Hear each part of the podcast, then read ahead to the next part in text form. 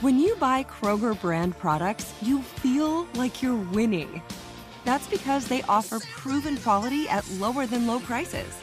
In fact, we guarantee that you and your family will love how Kroger brand products taste, or you get your money back. So next time you're shopping for the family, look for delicious Kroger brand products because they'll make you all feel like you're winning. Shop now, in store, or online. Kroger, fresh for everyone.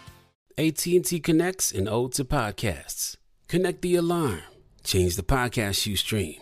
Connect the snooze. 10 more minutes to dream. Connect the shower. Lather up with the news, sports talk, comedians, or movie reviews. Connect with that three hour philosophy show. Change the drive into work in traffic so slow. Connect the dishes to voices that glow. Thank you to the geniuses of spoken audio. Connect the stories, change your perspective. Connecting changes everything. AT&T. Hi, listener. I'm Carole Fisher, the host of The Girlfriends, Our Lost Sister.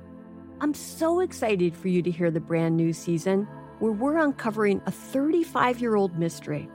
But for those of you who didn't hear season one or just want to listen to it again, you can now get access to all episodes of that first season of The Girlfriends 100% ad free through the iHeart True Crime Plus subscription, which is available exclusively on Apple Podcasts.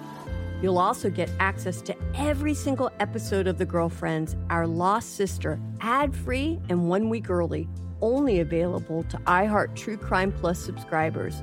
So, what are you waiting for? Head to Apple Podcasts, search for iHeart True Crime Plus, and subscribe today.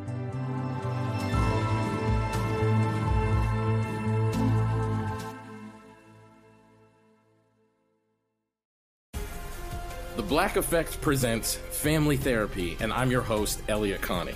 Jay is the woman in this dynamic who is currently co parenting two young boys with her former partner, David. David, he is a leader. He just don't want to leave me. But how do you lead a woman? How do you lead in a relationship? Like, what's the blueprint? David, you just asked the most important question. Listen to Family Therapy on the Black Effect Podcast Network, iHeartRadio app, Apple Podcasts, or wherever you get your podcasts. Hey, I'm Jay Shetty, and I'm the host of the On Purpose podcast. And I had the opportunity to talk to one of Hollywood's major icons, Michael B. Jordan. In our conversation, Michael shares the highs, the lows, and everything in between, offering a genuine glimpse into his world. The closest to getting what you want is always the hardest. People give up right before they get what they've always wanted to get. Listen to On Purpose with Jay Shetty on the iHeartRadio app, Apple Podcasts, or wherever you get your podcasts. Well, all right, y'all. All across the USC, Compton, Watts, Bay to LA. Pomona, California, from valley to valley, we represent that killer Cali.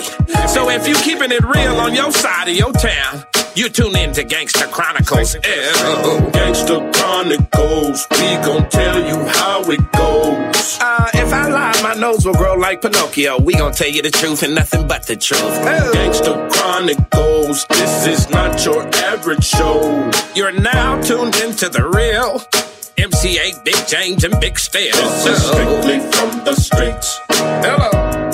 We represent the Welcome to the Gangster Chronicles podcast, a production of iHeartRadio and Black Effect Podcast Network. Make sure you download the iHeart app and subscribe to the Gangster Chronicles. For my Apple users, hit the purple mic on your front screen, subscribe to the Gangster Chronicles, and leave a five star rating and comment. We'd like to welcome everyone to another episode of the Gangster Chronicles podcast, and I am Norm Steele. Jill. No, we had a pretty good weekend this weekend, man. We celebrated the 30th anniversary of Menace II Society, man. Had Tyrin, the homeboy, um, the, the homie showed up, man. What's happening, partner Samuel Monroe? And it was pretty good. It was pretty cool. Little turn, little hangout, you know, nothing nothing big, nothing major. Just, you know, really just a gang of homies just kicking it. Wouldn't gang of homies, yeah, gang of homies, homegirls. It was cool, man. You know what though, bro? That's the second time we don't put something together in a few days, man, and we get a decent little turnout, man. I'm thinking, man, I was talking to homie man from 85 South, man. He was telling me he think we need to go on and go on the road, man. Man, um, real stuff. We'll see how it work. You know what I'm saying? If we get support, you know what I'm saying. That's all. Can't do it on your own, man. Oh, for sure, for sure, man, for sure. You know, it's been a um the thing everybody been talking about on the internet, man, is um the woman in Chicago, man, who had got you know who was assaulted in that restaurant, but the dude punched on her. Mm-hmm. Hood, um, her and her son, they got off, man. Um, I've been following the story a little bit. Um, saw the little video, whatever. Um, do anybody like what was they even arguing about? I don't know, man. I know he was punching on her like she was a punching bag, man. Well, I saw the video. They was arguing about something, and he was like, "Man, just get your food and go. Just get your food and go, lady. Just get your food and go." So is that like I, I don't know what that was because you know, you got to be able to.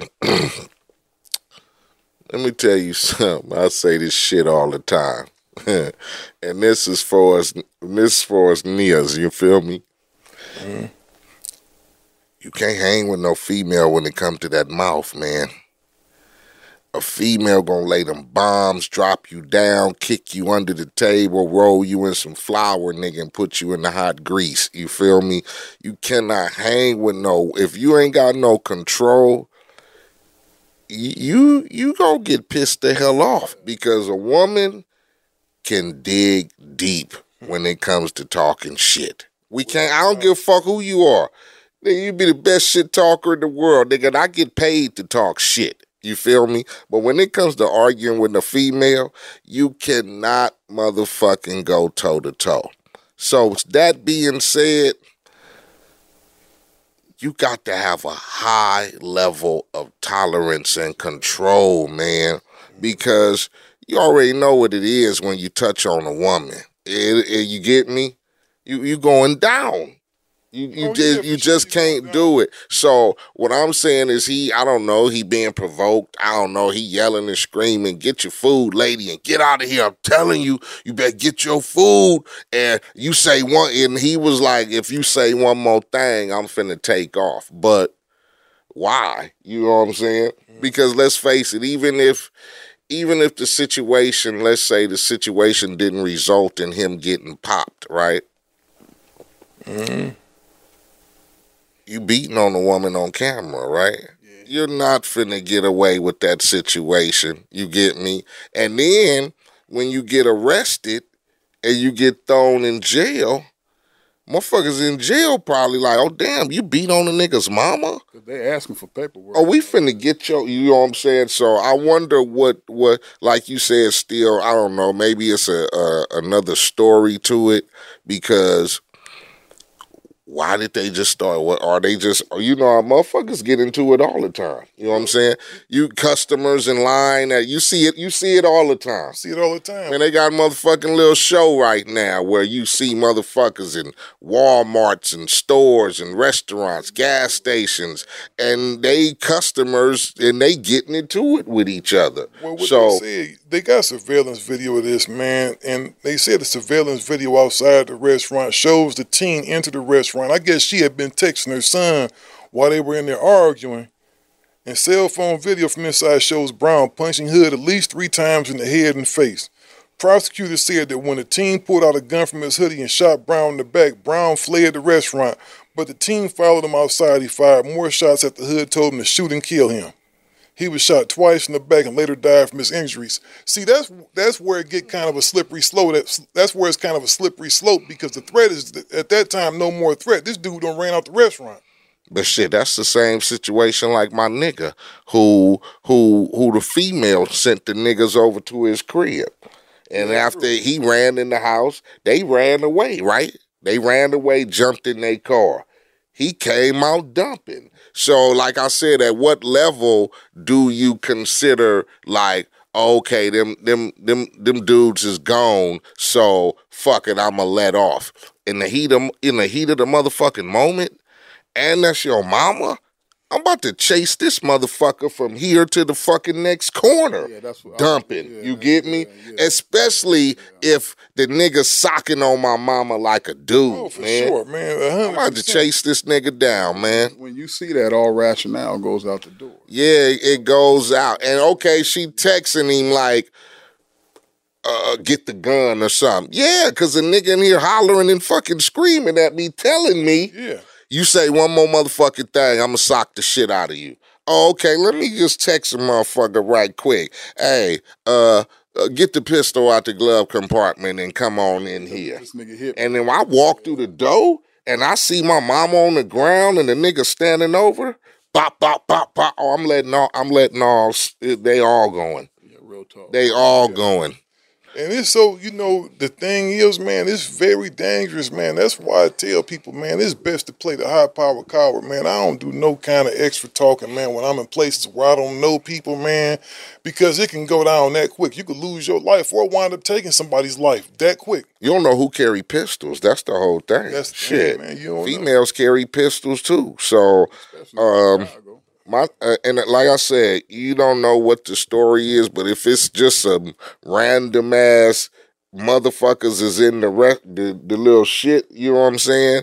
And I don't know a wrong look or what whatever. I mean, what caused them to get into it. You know what I'm saying? Especially you look at it as, as a female and a dude. It wasn't like it was two dudes in there arguing or two females. So is there another story behind, you know, him being that motherfucking furious to where he ready to take off on her because of words she talking. And she didn't seem like, you know, she didn't seem sister irate. You know what I'm saying? She had she wasn't doing She had her license for a she wasn't doing the neck, you know, and the pointing and like, you know, nigga, you this. I, I don't know. It seemed pretty calm. He was pretty motherfucking adamant. Well, from what I understand, the brother got mad. He was telling her to hurry up and get her food. Right.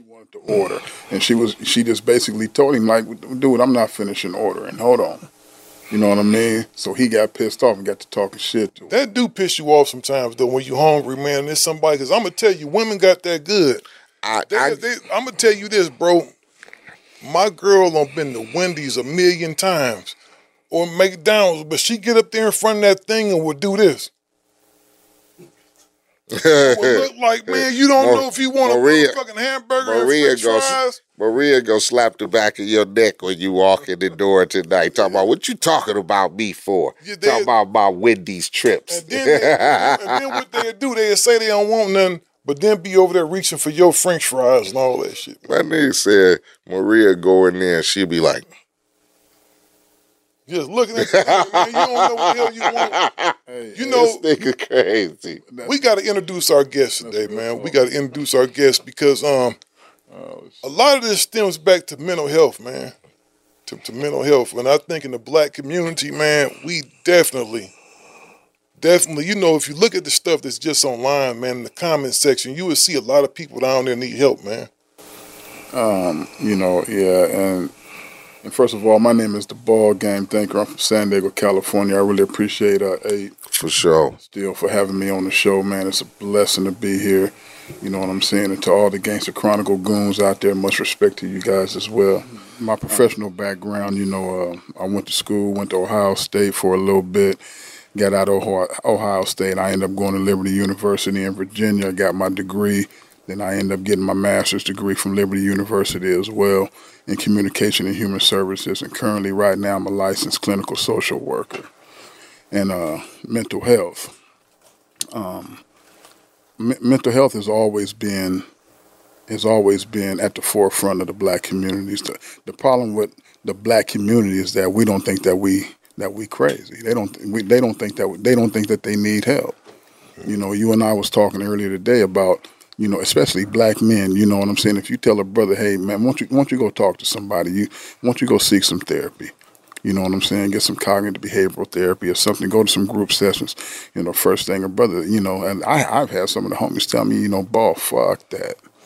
You know, I ain't crazy. You know what I mean? I don't, I don't need that. You know what I'm saying? But they're not realizing that they're dealing with all sorts of traumas. You know what I'm saying? You got a lot of black men, they deal with trauma in their lives just from being a black man, you know, in society.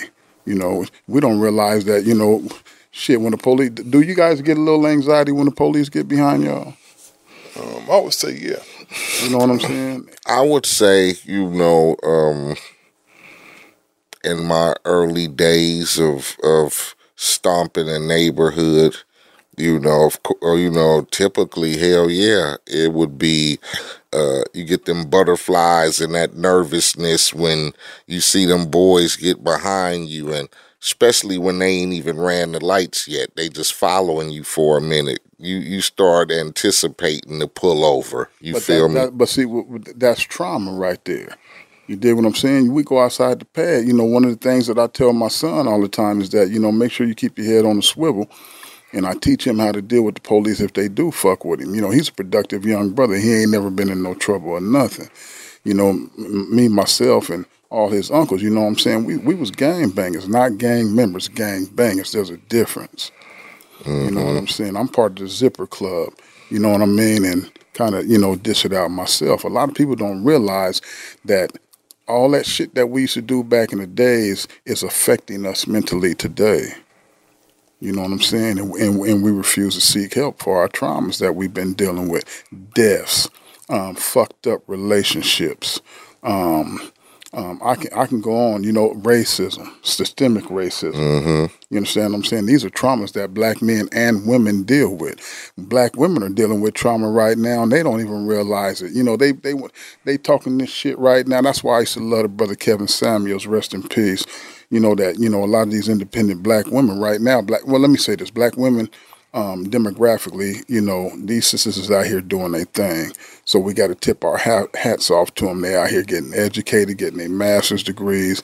They um they they out here getting this money. They doing what they do. You understand what I'm saying? They talk that shit. They don't need a man, but what happens is they not realizing that they're dealing with the traumas of fucked up relationships with us. And oftentimes, you know, I notice in the black community, black women is taught by their mothers, oh, you don't need a man. I know, you know, me and our producer, we was talking earlier, we both from Cleveland, and um, I would have generate it was generations of people, man. I would see generations of people, man, to where the grandma stayed in the house. Didn't have no man. Then she have a daughter. The daughter grew up, have kids. They don't have no man there. They all living together but they all got a whole church full of kids, right? There's a bunch of kids in there, man, and um, they all kind of taught that they don't need a man in their life. Well, I, I think th- this is the thing. Still, it's you know, the thing is, you do have those particular situations where some sisters grew up in households where, like as you're saying, that they they seen that their grandmother didn't have a man, probably died alone. But you still have a, a bunch of brothers and sisters who actually grew up in two parent household, two grandmother and grandfather households, like I did. You understand what I'm saying? So I understand what a traditional healthy relationship looks like through the. Through I the grew up in a I grew up in a single family house. I mean, my parents were together for a time um before they got divorced, you know what I'm saying? But I, I don't know how it was for for you growing up, you know what I'm saying, what you saw in the household. Well, I grew up in a two parent household. And how was it for you? I had a stepfather. See, my stepdad, I got my stepdad's last name Okay. because I went to school one day and I kept wondering why my last name was one thing and my brothers. And I asked my mama one day, I said, hey, how come their last name is this? How come we don't all have the same last name? How old were you when you asked her that? Man, I was about eight years old, and then what, so what my have them stepdaddy did, he heard that, and my mama just told me this, man, that my stepdad, he went in the newspaper and went in his little cigar box where he kept his money at, and went and got an attorney, went and ran the ad in Ohio where my real dad was at. He went to Akron and ran the ad in Summit County so he could see and contest it if he wanted to. Then nobody ever contested. So he took me to a place, and all I remember is putting my hands up, making this oath. My last, my last name has been Steele from then on. But So was that because moms and original pops was never and it was just what it or was it what was it abuse was it moms was like i got to get the hell away from this dude I'm gonna tell you, it was, and you know, me and- just for the record, me and my biological father have a great relationship. Now he a whole different man. You know, he was a young dude when all this was happening, so we been forgave him for all that, right? But at the time, it was some abuse. Okay. You know, my pops like to put his, you know what I'm saying? That's what they did. You know? A lot of a lot, but a lot of us. ca- I mean, you know what I'm saying. Mm-hmm. There's a lot of uh, us that came from that. You get me? Um, Those abusive my, my, you know, my father was, you know, went to the military, was in the Navy. You know what I'm saying? You know, um, worked at General Motors and all of that. But sometimes, you know, um, it be situations to where you know um, it just don't work. So mom's left. You know what I'm saying? Like you said, it, it might have been physical and abusive, and even though mom's left and it was me and my sister and my brother and you know you never saw any significant like i didn't get no stepdaddy you get me uh you know it was i was on the block man so i don't know if i saw you know um or took what i saw as a kid in the household with my parents and and that reflected on me because I I didn't I didn't take that route. You know, some dudes took when it came to females. And my my household, it was my mama, my sister was older. The attitude wasn't fuck a nigga in the household because we came from a different generation Moms, of parents. She, don't- she didn't want to convey that message. Moms, you know, like my parent, my moms came from Mississippi, so you got to understand. Growing up in that time, you know, in, in the in the forties and fifties and shit, uh, it was definitely it was different. It wasn't like you know the dude left the household or whatever, and it became this. "Oh, I don't need a motherfucking nigga or fuck a nigga. Whoopty whoop. It didn't have that that.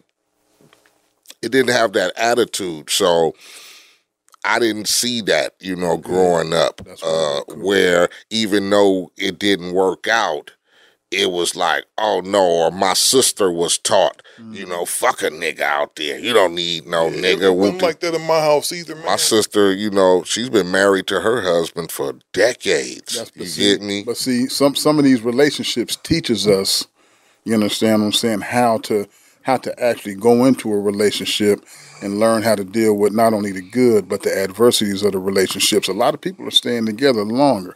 I'm glad that Eiht said that because I grew up in a household like you Steele where my younger brother's dad was the stepdad, but I was never really receptive to this motherfucker, you know what I mean? Mm-hmm. My my and I cuz I had two older brothers who kind of who I looked up to as a dad mm-hmm. because our father wasn't worth a fuck.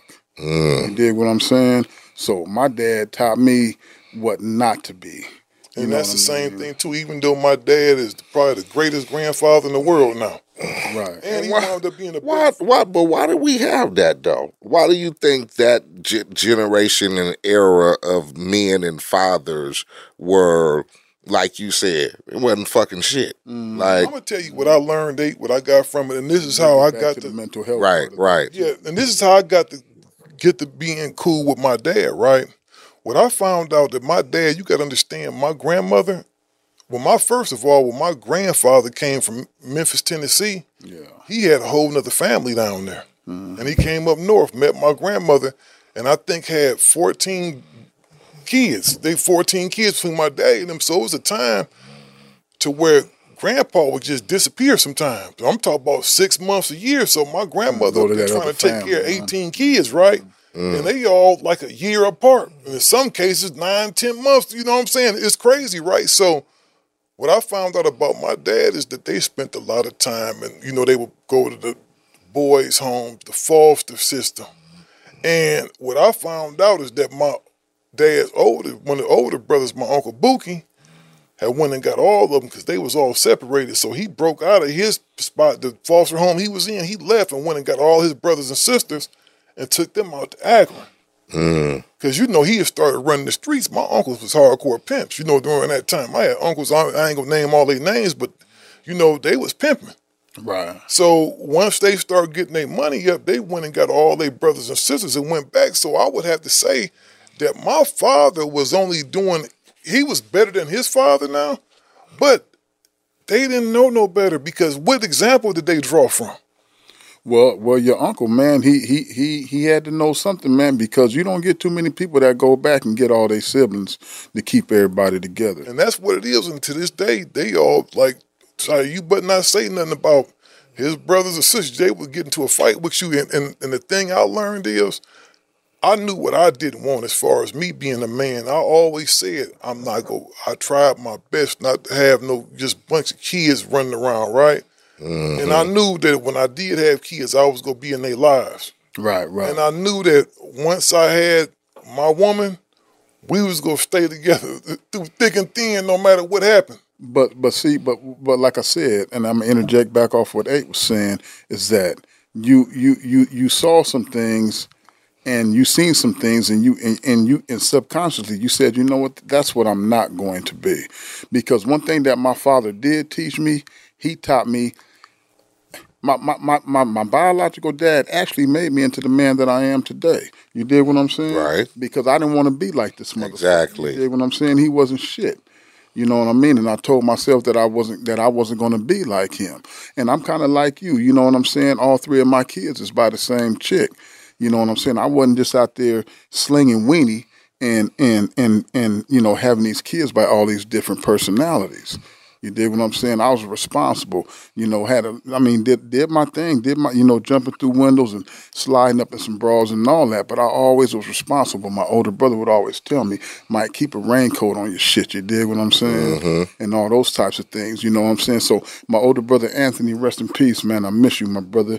You know that brother taught me a whole like he. My older brother Anthony was my dad, man, and my older brother Levan followed suit once my uh old, once my brother passed away from cancer my uh, older brother Levan, he followed suit, and uh, and and and I have five brothers. It's six of us, and um, you know, and we kept a, a, a tight knit, such as your uncles and his siblings as well. You did what I'm saying, and my family was a bunch of females, but all my aunts were married.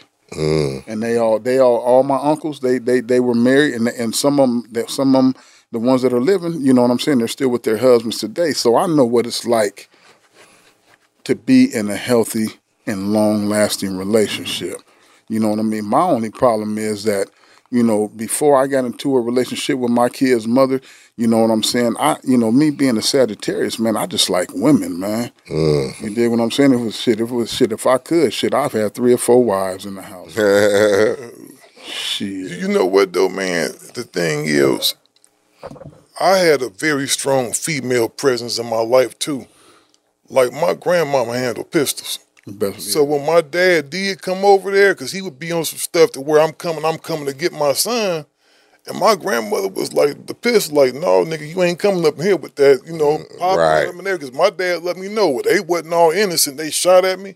My grandmother, because at the time, I don't know if y'all remember back in the day, I'm from the Midwest. They used to have what you call outhouses. Mm. Yeah. Yeah. You yeah, know, the yeah. bathrooms. Mississippi too. You know, Yeah. My grandmother threw the piss pot on my dad before. He came up there talking and they timed it. As soon as he get to the door, they just opened up the door and they threw.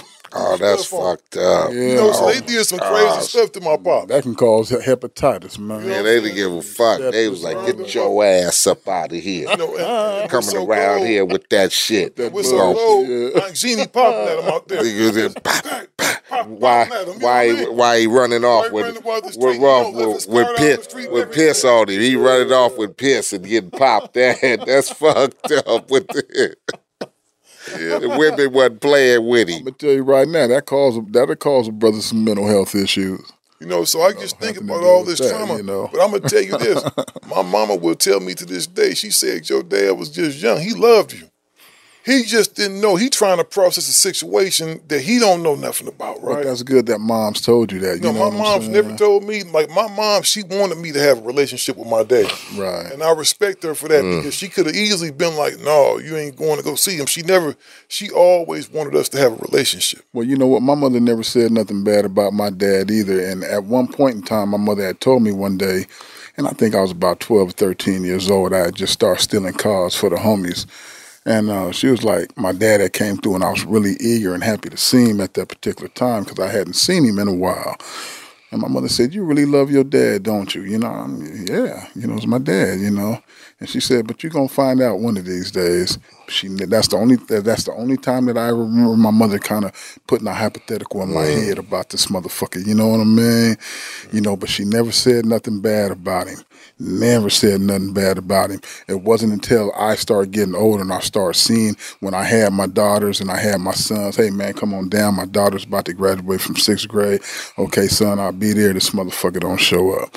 You know what I'm saying? Hey, Dad, come on down. Mikey, my, my young, my only boy, you know, he's having a birthday party, having his third, fourth birthday party. Come on down, Dad. We'd like to see you. Okay, son, I'm gonna show up. He never show, you know, motherfucker never show up.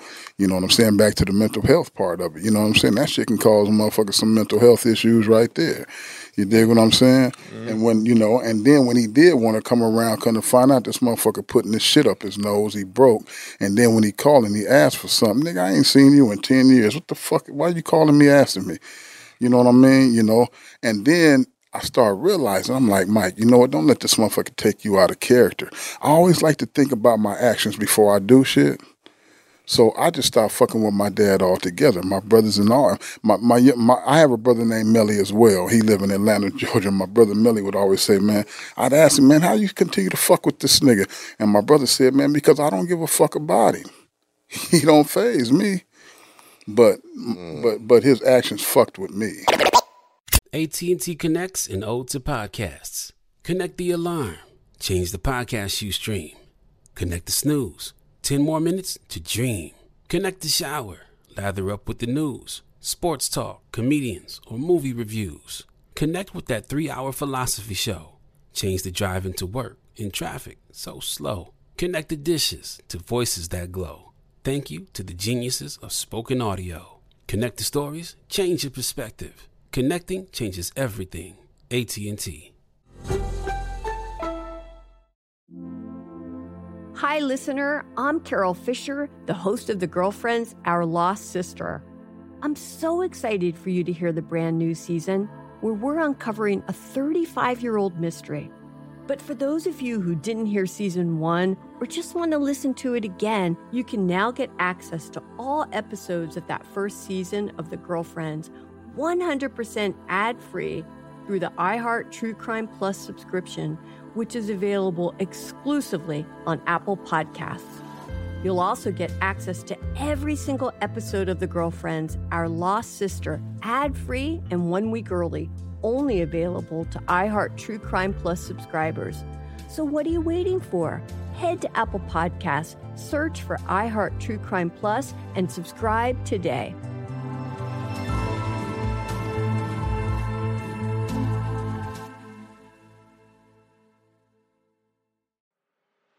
I'm Elliott Connie, and this is Family Therapy. my best hopes. I guess identify the life that I want and, and work towards it. I never seen a man take care of my mother the way she needed to be taken care of.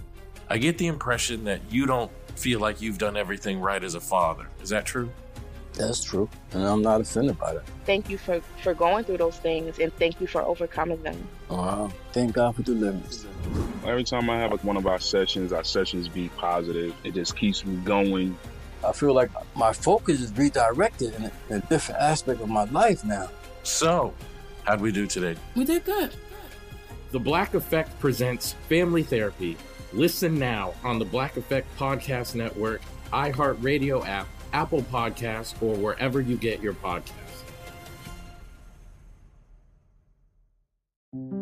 This is Neil Strauss, host of the Tenderfoot TV True Crime Podcast, To Live and Die in LA. I'm here to tell you about the new podcast I've been undercover investigating for the last year and a half. It's called To Die For. Here's a clip. All these girls were sent out into the world and they were told try to meet important men. Try to attach yourself to important men. The voice you're hearing is a Russian model agent telling me about spies sent out to seduce men with political power. the war in ukraine is also being fought by all these girls that are all over important cities. For the first time, a military trained seduction spy reveals how the Russian government turned sex and love into a deadly weapon. If you want to kill your target, it's easy. You just seduce him, take him somewhere, start having sex, and then he's very vulnerable, so you can kill him easily.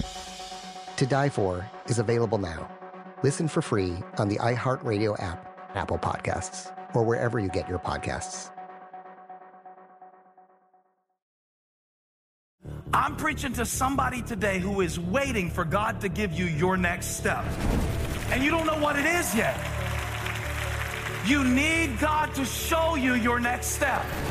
Because God, I can't stay where I am, like I am, where it is. This isn't going to work. I, I have to move on, but I don't know where.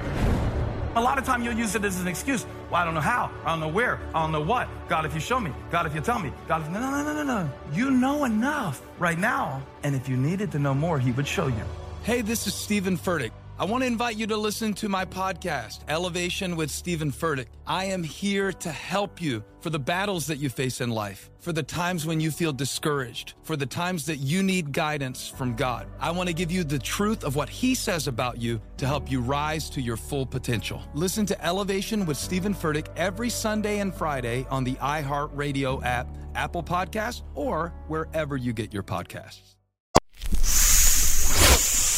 I think you know, um, still, I think I came, you know, a little bit similar to your situation where, you know, you ended up having a cool relationship with your pops after the fact. I mean, same situation with me. I mean, I guess anybody though, you know, the presence of your your dad is is supposed to be like just oh man, my dad, you know what I'm saying? So, um but you it, it get to a point to where I was like like you like I don't fuck with dude I I don't so from the transition of me starting to gang bang and and all of that I didn't I didn't fuck with my pops at all. See? my sister she like was one of them like talk to him every day. But i don't know i guess because of what i witnessed as a kid you know and the stuff that happened with moms and mm-hmm. you know that it, it like you said it'd be like some motherfucking ptsd shit. You mm-hmm. know what i'm saying? To where you be like oh i don't even want to go around you know what i'm saying? Because you mm-hmm. know they mm-hmm. they do their thing you feel me? they might have them a little drink a little smoke or whatever was they vices and shit and as a youngster you don't really know how to cope with that shit you mm-hmm, get me? To see you know the trauma in the household so it really kind of it can take you in in all in whatever direction you know? Some people can overcome from it and then some niggas it it it uh it makes that generational transition Right. to where now you you you you getting on you know your broads and you getting into it with your baby moms or your woman or whatever. So um yeah i i took because i was a you know lover of my mom so my sister was more like you know when she got a little older she was, able to be neutral with it but me I I I, I didn't want to fuck with I didn't want to fuck with him at all. And he so the whole time I was, you know, from the time of like the twelves and thirteen and fourteen and fifteen and I'm gang banging and all that. I didn't I didn't I didn't talk to my pops at all. My sister would, yeah, I talked to dad today and blah blah blah, but me. And then once I started rapping, and I think I got to about maybe my fourth album, I started communicating. Mm. Because you know I was going places, and sometimes I would be in the same town where you know, because he was living in Oklahoma, and, and then he moved to Louisiana, and all. So you know, Was he familiar with your rap career? yeah.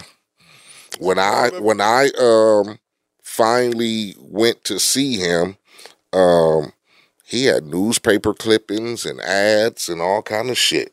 You know, Jet magazine shit I had been in, and you know when I did Menace and the awards and all that, he had paper clippings of all that shit. So, So he was watching? definitely watching. He was watching. feel me? Yeah. Proud yeah. I'm I'm pretty sure. You know what I'm saying? Uh, I had no regrets though. You know what I'm saying? I don't know, man. You know, I, I held, you know, you hold grudges because, like I say again, that's moms. You get me, and mom, you know, your moms do so much for you. Goddamn as right. as as a as a kid, they kind of take the motherfucking the punches on the chin Mm-hmm. and fuck it, nigga, knock me down. I'm gonna get up, but I still gotta go do the shit. You feel me? Yeah. Whether whether or not you gonna help or do something or not, um, you know, they kind of take it on the chin. So when you a kid, that's like motherfucking that's all for you like that's why i'm saying uh the, the, the situation like we was talking before like you, you can't overstep that boundary when it come to your moms. Like niggas will go through whatever you'll go through whatever level it is you know when you see somebody offending even just offending your mom. That's the reason why the young brother popped this motherfucker that was stealing yeah, on you his be mother, ready to take a nigga's head off. Like I like if you had that relationship with your mom, Oh, you know, and a person like me, like I said, uh, once moms and pops split, it was just me and moms and sister. And so whether whether we had to go through the struggle, the grind of you know trying to figure out what where the bread was coming from or the, Mm-hmm. The or eating meal. and all that shit, and you know even the the the trials a nigga had to go through with turning a a young man, and there is no father around. You get me? So now you have to try to learn a little bit on your own, and watch niggas in the streets, and then there's moms, and you know she's always with the positive eye, but you know, as a slick little nigga, you think you're gonna get away with some shit. So you you test and test, but mom is still there. Every time I went to fucking jail, she came to bail me out. Every time I stole a motherfucking car and it went to the impound, she got that motherfucker out. You know, so you don't you know the the the situation of that is just like you know what the fuck you want me to do? This nigga socking my mom of course he was finna die. O- of course. and not to disrespect you know the dead the dead and his family because i'm knowing they feeling something right now.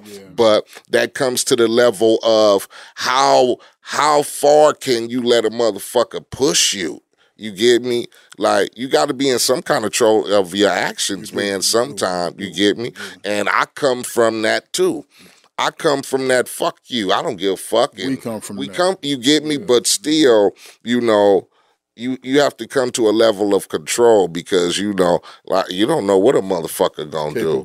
Eh, like you said, you gotta have your head on the swivel. His head ain't on the swivel because you in there. First of all, because he in there having confrontations with a female, so his head ain't on the swivel. Not knowing who she with. Exactly. And then, like you said, it ain't like she looking like the homegirl from the hood where, you know, it might be niggas in the car. She looking like somebody mama.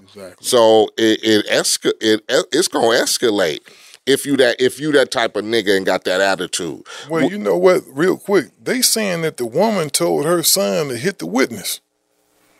I guess it was a witness in their hood, then diverged her intention to the witness. Well, was somebody in there filming? Yeah, where she instructed her son to shoot them. wow. The dude with the camera, because Yeah, he was he, documents. instead of him helping. to take the gun from the boy, but he pushed her off. The pair then entered the vehicle. Sound like the son had more sense than the mom was like, "Let's go. You ain't got to go. shoot this man." Right, right. You know, going back to your pops eight, the biggest memory I got, man, and I think, and for a long time, I had a lot of hatred in my heart Mm-hmm. toward my pops. Is I remember when I was real little, and I remember this vividly. I probably had to be about eight, nine, something like that. It's me waiting at the house for him to come, right? I remember I would have my little bag of clothes ready, man, and I would just have my coat on already. This nigga's supposed to come at six o'clock. I'm three o'clock. I'm all come You home from school. go. I got my coat on. I'm ready to mm-hmm. bail, right? And he would never come. I would go on the couch. I would go to sleep on the couch. Wouldn't want to go to bed because my mom, no, he might come. I'm going to miss him. That's trauma right And there. he just never show up, dog. That's trauma right there. That's trauma right there. It's never come. I would wait by the window because we stayed, you know, me being the Midwest, they got apartments, some of them in the basement, right? So you stand, I remember I would stand up on the back of the couch and be by the window, and I would just wait to see that van coming, bro. Man, um, my pops would come get me and my sister. You know, when he moved and you know, you know, got you know was dealing with another uh, lady, and you know, he used to come get us, and we used to spend the weekends and go to church with him and all of that.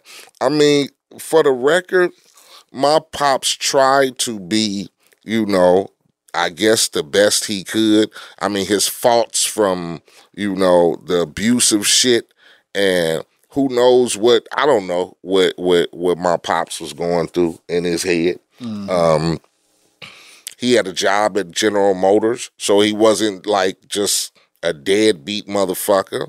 Uh but you never know. He was in the military, you know what I'm saying? Oh, he was a productive He probably got, you know, he probably got on that shit, who knows when. Um you know what I'm saying? He was educated motherfucker, smart, had a great job. He had a job at General Motors for probably over 30 years. Mm. You know what I'm saying? Um, but who knows what the trauma of that shit is?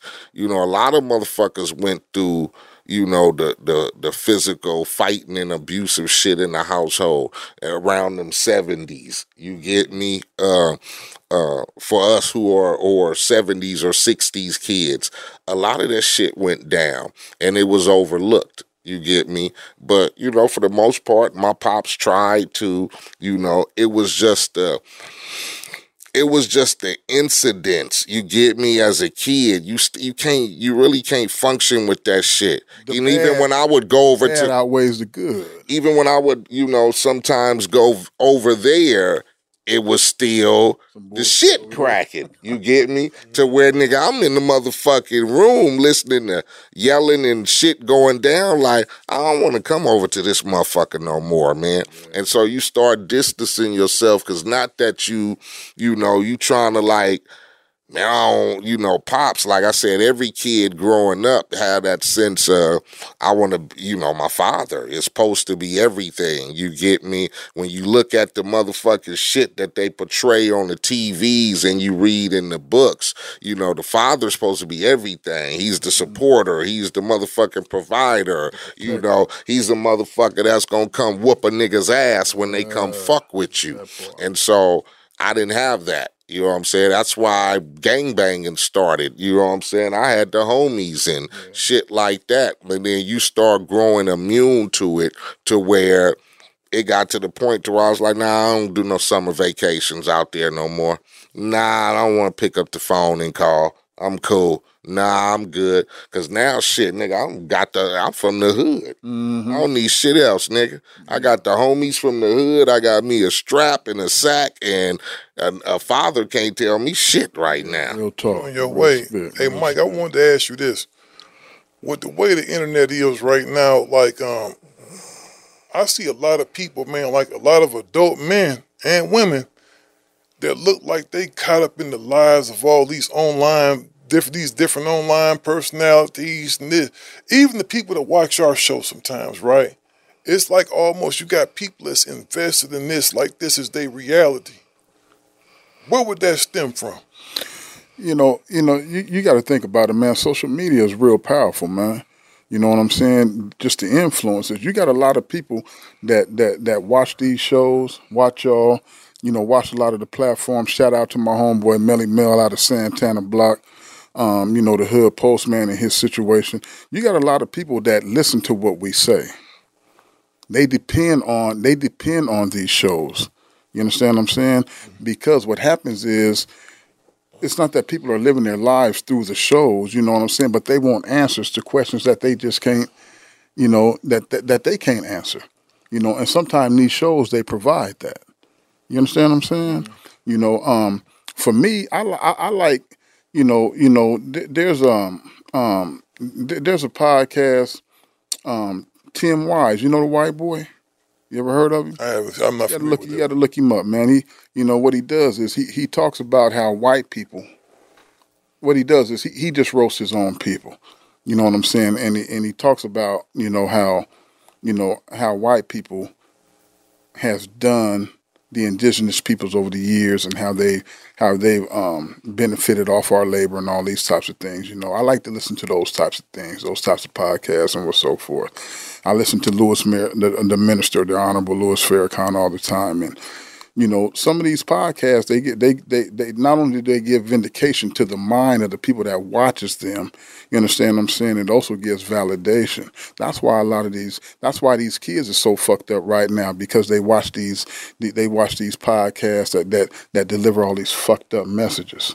You understand what I'm saying? And then these kids are needing they're not getting groomed at home. Why? Because there is no father in the home. The mother's the mother's at work working all damn day. When the mother come home, she don't feel like dealing with the kid or talking to the kid. Don't even ask the kid how his or her day was doing. So the kid, you know what I'm saying? They they get a lot of their lessons from these podcasts, man. And unfortunately that's fucked up. AT&T connects and ode to podcasts. Connect the alarm. Change the podcast you stream. Connect the snooze 10 more minutes to dream. Connect the shower. Lather up with the news, sports talk, comedians, or movie reviews. Connect with that three hour philosophy show. Change the drive into work in traffic so slow. Connect the dishes to voices that glow. Thank you to the geniuses of spoken audio. Connect the stories, change your perspective. Connecting changes everything. AT&T. Hi, listener. I'm Carole Fisher, the host of The Girlfriends, Our Lost Sister.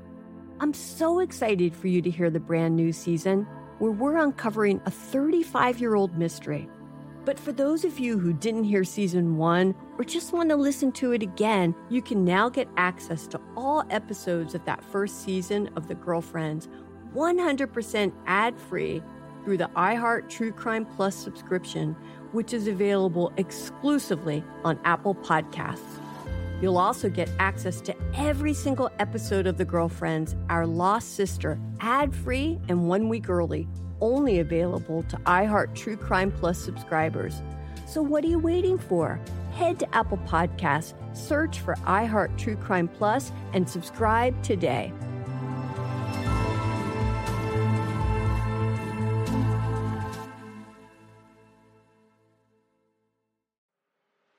I'm Elliott Connie, and this is Family Therapy. My best hopes. I guess identify the life that I want and, and work towards it. I never seen a man take care of my mother the way she needed to be taken care of. I get the impression that you don't feel like you've done everything right as a father. Is that true?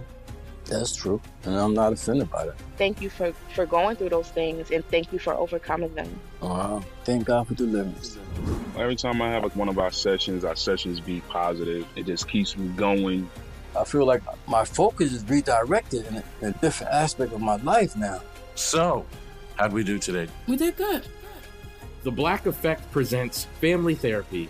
Listen now on the Black Effect Podcast Network, iHeartRadio app, Apple Podcasts, or wherever you get your podcasts. This is Neil Strauss, host of the Tenderfoot TV True Crime Podcast, To Live and Die in LA. I'm here to tell you about the new podcast I've been undercover investigating for the last year and a half. It's called To Die For. Here's a clip all these girls were sent out into the world and they were told try to meet important men. Try to attach yourself to important men. The voice you're hearing is a russian model agent telling me about spies sent out to seduce men with political power. The war in Ukraine is also being fought by all these girls that are all over important cities. For the first time, a military trained seduction spy reveals how the Russian government turned sex and love into a deadly weapon. If you want to kill your target, it's easy. You just seduce him, take him somewhere, start having sex, and then he's very vulnerable, so you can kill him easily. To Die For is available now. Listen for free on the iHeartRadio app, Apple Podcasts, or wherever you get your podcasts. I'm preaching to somebody today who is waiting for God to give you your next step. And you don't know what it is yet. You need God to show you your next step. Because God, I can't stay where I am like I am where it is. This isn't going to work. I, I have to move on, but I don't know where. A lot of time you'll use it as an excuse. Well, I don't know how. I don't know where. I don't know what. God, if you show me. God, if you tell me. God, if no, no, no, no, no, no. You know enough right now. And if you needed to know more, He would show you. Hey, this is Stephen Furtick. I want to invite you to listen to my podcast, Elevation with Stephen Furtick. I am here to help you for the battles that you face in life, for the times when you feel discouraged, for the times that you need guidance from God. I want to give you the truth of what He says about you to help you rise to your full potential. Listen to Elevation with Stephen Furtick every Sunday and Friday on the iHeartRadio app, Apple Podcast, or wherever you get your podcasts. Cause I see people, man, you know, in the comment section. I had a guy one day, man, tell me, um, he said, still SMD. Now this is a man, I go back to his page, man, this dude is um probably about like 21, 22 years old. SMD. You know, you know, suck my, you know, invite him to his, um, I said SMD, what the hell is that, You know what I'm saying? Brian, Brian, they all. but you know what, though, dog? The thing is, What? Steele, hold up before you. we- I'm gonna let you speak on that, but why they always fucking with you? Steele, man, and, and- and you know the cold thing about it is, man, again, that has to be a mental problem. that has to be a mental problem. that just ain't that just ain't a nigga mad at you talking about sucking my dick. Yeah, he didn't like. He didn't like what He what just don't didn't like Yeah, he didn't still. like. He didn't like. that nigga ain't been through. He just don't like your ass. Oh, I ain't never seen That's- that one. That was hey, SMD. That's What what. the That's a that? that's that's a that's another supporter from the other side. That's why he said. Rainbow Coalition, man. Even if that is, hold on, let oh, me get this off. because even if he is a supporter from the other side, you inserting yourself into something that you don't know nothing about. you don't know nothing about. You don't know what's going on. You just taking sides on some stuff that you don't know nothing about, right? And then I even saw this, right? I've seen people come in under different things, right? Under different names, right? It'd be the same person, but they got different names. They make up all these different profiles, dog, and they send messages to themselves. Mm. You know what I'm saying? Just like this crazy. That they, they, like they'd come and comment on their own thing, right? Yeah. On their own post, and it'd be like, man, these people got to be crazy, man. Well, no, that's the internet game. That's the internet game. People know that you know the more support that they get for bullshit, it's gonna make it re- relevant. So if I got, if I go, if I send you a text and I say SMD, I'm gonna, eh, I'm gonna go make twenty profiles, fake profiles to come in to comment on that SMD shit. And all of the comments gonna be like, yeah, that's right, so and so. Yeah, man. Eh, Yeah, man. What is still done? He ain't this or that. Yeah, man. He can SMD from me too. You get me? That makes it. That makes the motherfucking quote relevant. And then he come back and say this: give homeboy his money. Brian, this is still killing me. Look, this is what I say about people. Them people ain't motherfucking mental. They just motherfucking they just haters.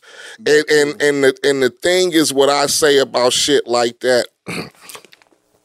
we got this thing where it's supposed to be freedom of speech. Yeah. And this is the I, I this is what I used to go through that shit and still do. You put up a quote, a nigga gonna come in and go, he gonna say something slick or something, whatever, whatever. It could be from an anonymous page, whatever, which means that somebody who really know you. They just don't want to expose themselves for saying what they really want to say, but they not. They cowards or whatever. Mm-hmm. Or they want to still be able to smile in your face and laugh behind your back. Mm-hmm. Okay, so there's nothing you can do about it. I used to get pissed off and want to go back word for word with a nigga, and motherfucker like, for what? Why? You want to say that? All you can do from there is block a motherfucker or leave it up.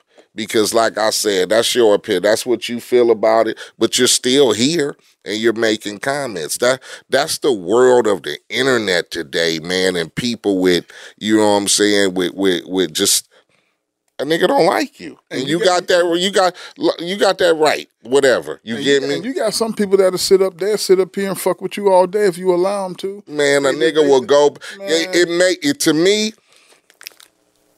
This is what this what a person told me.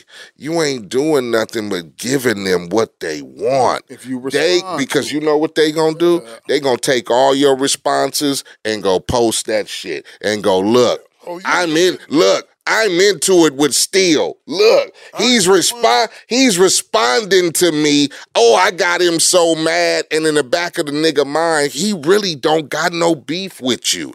It's just making him look good because half the niggas that start talking shit, the minute I come on and go fuck you. Oh, he, oh, I didn't, oh, it ain't really like, oh man, I'm a true fan, really. I'm a fan. They do that because they really don't think they gonna get a response out of you. That's why. They just want to be the negative motherfucker out of all them people who going, yeah, still keep it cracking and keep woonty woont. I'ma come in and go, nigga, SMD and pay a nigga his money. And then in real, you'll never see the nigga, or the nigga could be a motherfucker that you see every day and you'll never know it. It- that's just the world that we live in, especially with the internet. Especially the motherfuckers that ain't got no profile pics. Yeah, and I, I ain't got nothing to do but fuck with this nigga all day. I ain't got nothing to do but fuck with him all day. And then what's so bad about it? You bite. Half of the time, you're gonna bite on it because it's just because first of all, you don't like the shit on your page. So you're gonna look at it and be like, who is this motherfucker? And the minute you go, oh man, shut the fuck up or mind your business, he go, I got him. Now I'm finna go back and forth with him all day and oh, bait him in. That for me because all I'm doing is blocking, and deleting. And I don't I don't think Go right to the block. And you- you- right to the block. you can say niggas is mental, but that ain't really no mentally ill. We got people out here with real mental issues. You know what, dog? That's what I was gonna ask you, Mike. A lot of these characters that pop up online, and they usually wind up on the white boys platforms, right? Right. Do you think some of these brothers got? I'm not to put no names out there, nobody in particular, but do you think some of these dudes got mental problems, though? Well, you know, they, they, they, you know, I mean, we first of all, I would have to make an assessment. But any motherfucker that to sit on the internet all damn day and go back and forth with somebody, there's some type of mental. I'm gonna name there. some names, man. Name somebody. You think, you think Crip Mack got something wrong with him? Come on, man. I mean, I mean, bless the brother's heart. You dig what I'm saying? But yeah, you know, it's only ob- it's only obvious that brother got some type of cognitive issues going on. Now we talk about cognitive issues because I see now you got a dude that's his father to look just like him, but he a blood. Right. Oh, I saw that. Yeah. Is that his daddy? No, he's a vice lord. Huh? Oh, he a vice lord. Well, he he posed as a blood at one time, and then he did say something about the vice lord. Brian's right. I saw that. You know what I'm saying? But I don't know. I don't know if that dude is his daddy or not. But that dude is crazy.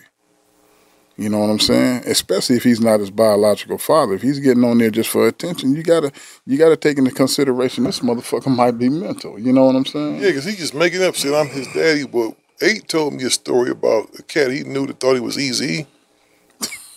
that really thought he was Eazy. Well, that's them drugs though. that ain't just a motherfucker who you know what I'm saying. That's a that's that's one the one of the homies who you know continuously was doing them drugs and like I try to tell niggas, you know, um Was he out of Compton?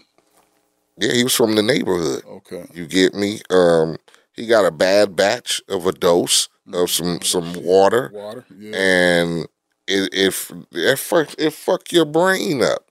It's embalming fluid. It fucks your brain up.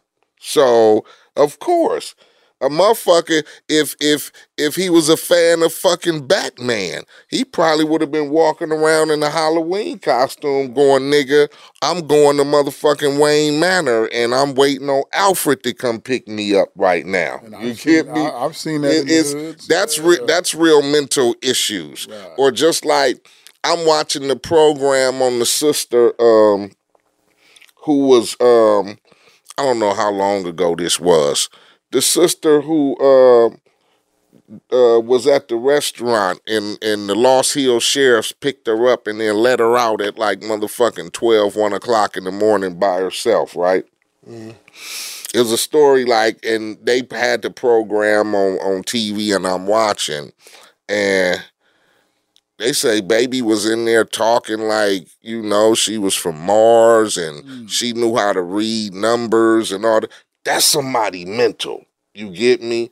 That's somebody who has an issue. They said she she showed she walked into the restaurant and just just say we in there having a motherfucking corporate dinner. She come to our table, nigga, and just sit down and she kicking it and just start talking to people. Nobody knew her. She was talking strange and all that. That's mental shit. That's mental you shit. get me? Delusions. We talking about audio. Some of these motherfuckers do this shit for for likes and for content and to be because right about now being stupid is popular. Popular. You get me? If I can get on the motherfucking internet and act crazy and say I'm this and I'm that, and next thing you know, you look up, I'm gonna have a motherfucking million hits, man. That's why I really think some of these people, like you notice how they got these um what they call them um these Beckys. These Karens. Karens. They're the Karens. It's just coming up on people black men randomly and doing shit, dog. I think they people that want But attention. those, those are well, nah. Some some of those people have mental issues. Yeah, now some of them motherfuckers Some of be them is just yeah. racist.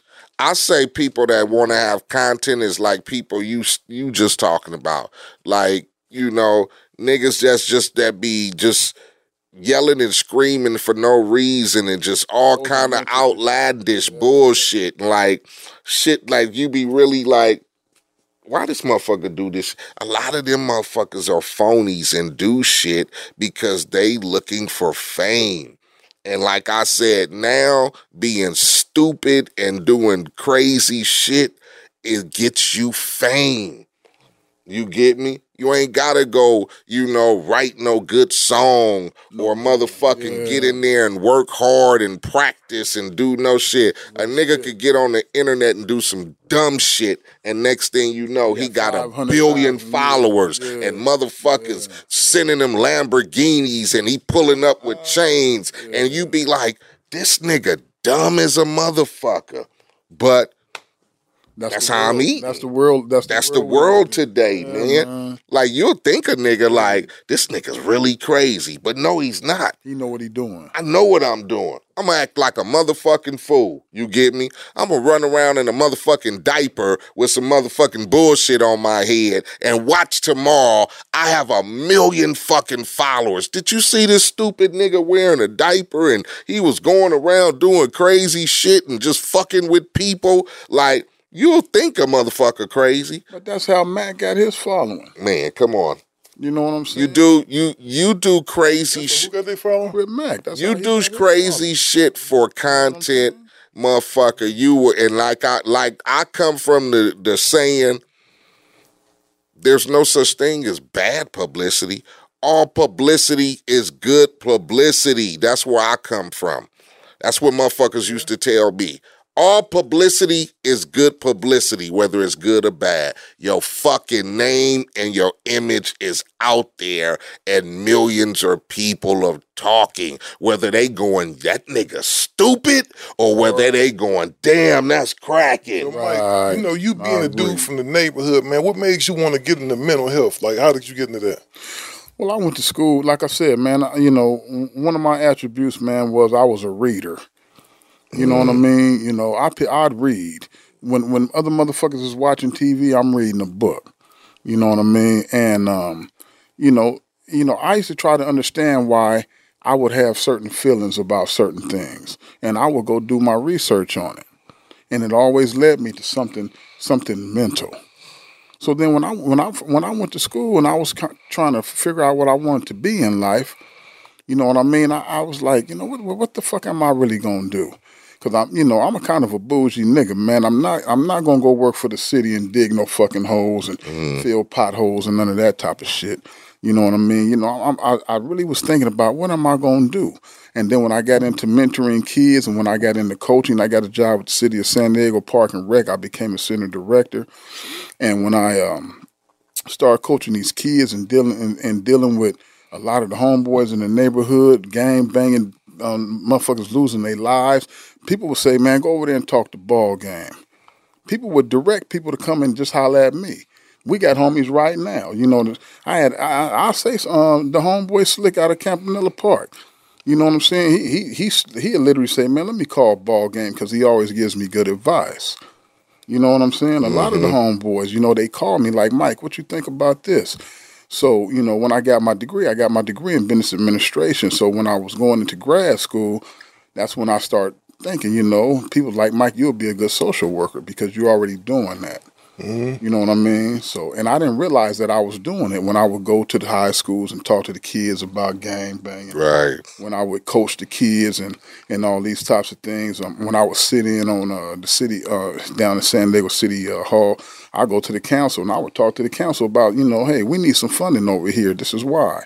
I didn't realize that I was already doing the social work. So when I went to school to get my master's degree, you know what I'm saying? That that's that that's that's when I decided I wanted to be a social worker still, and ended up working out for me.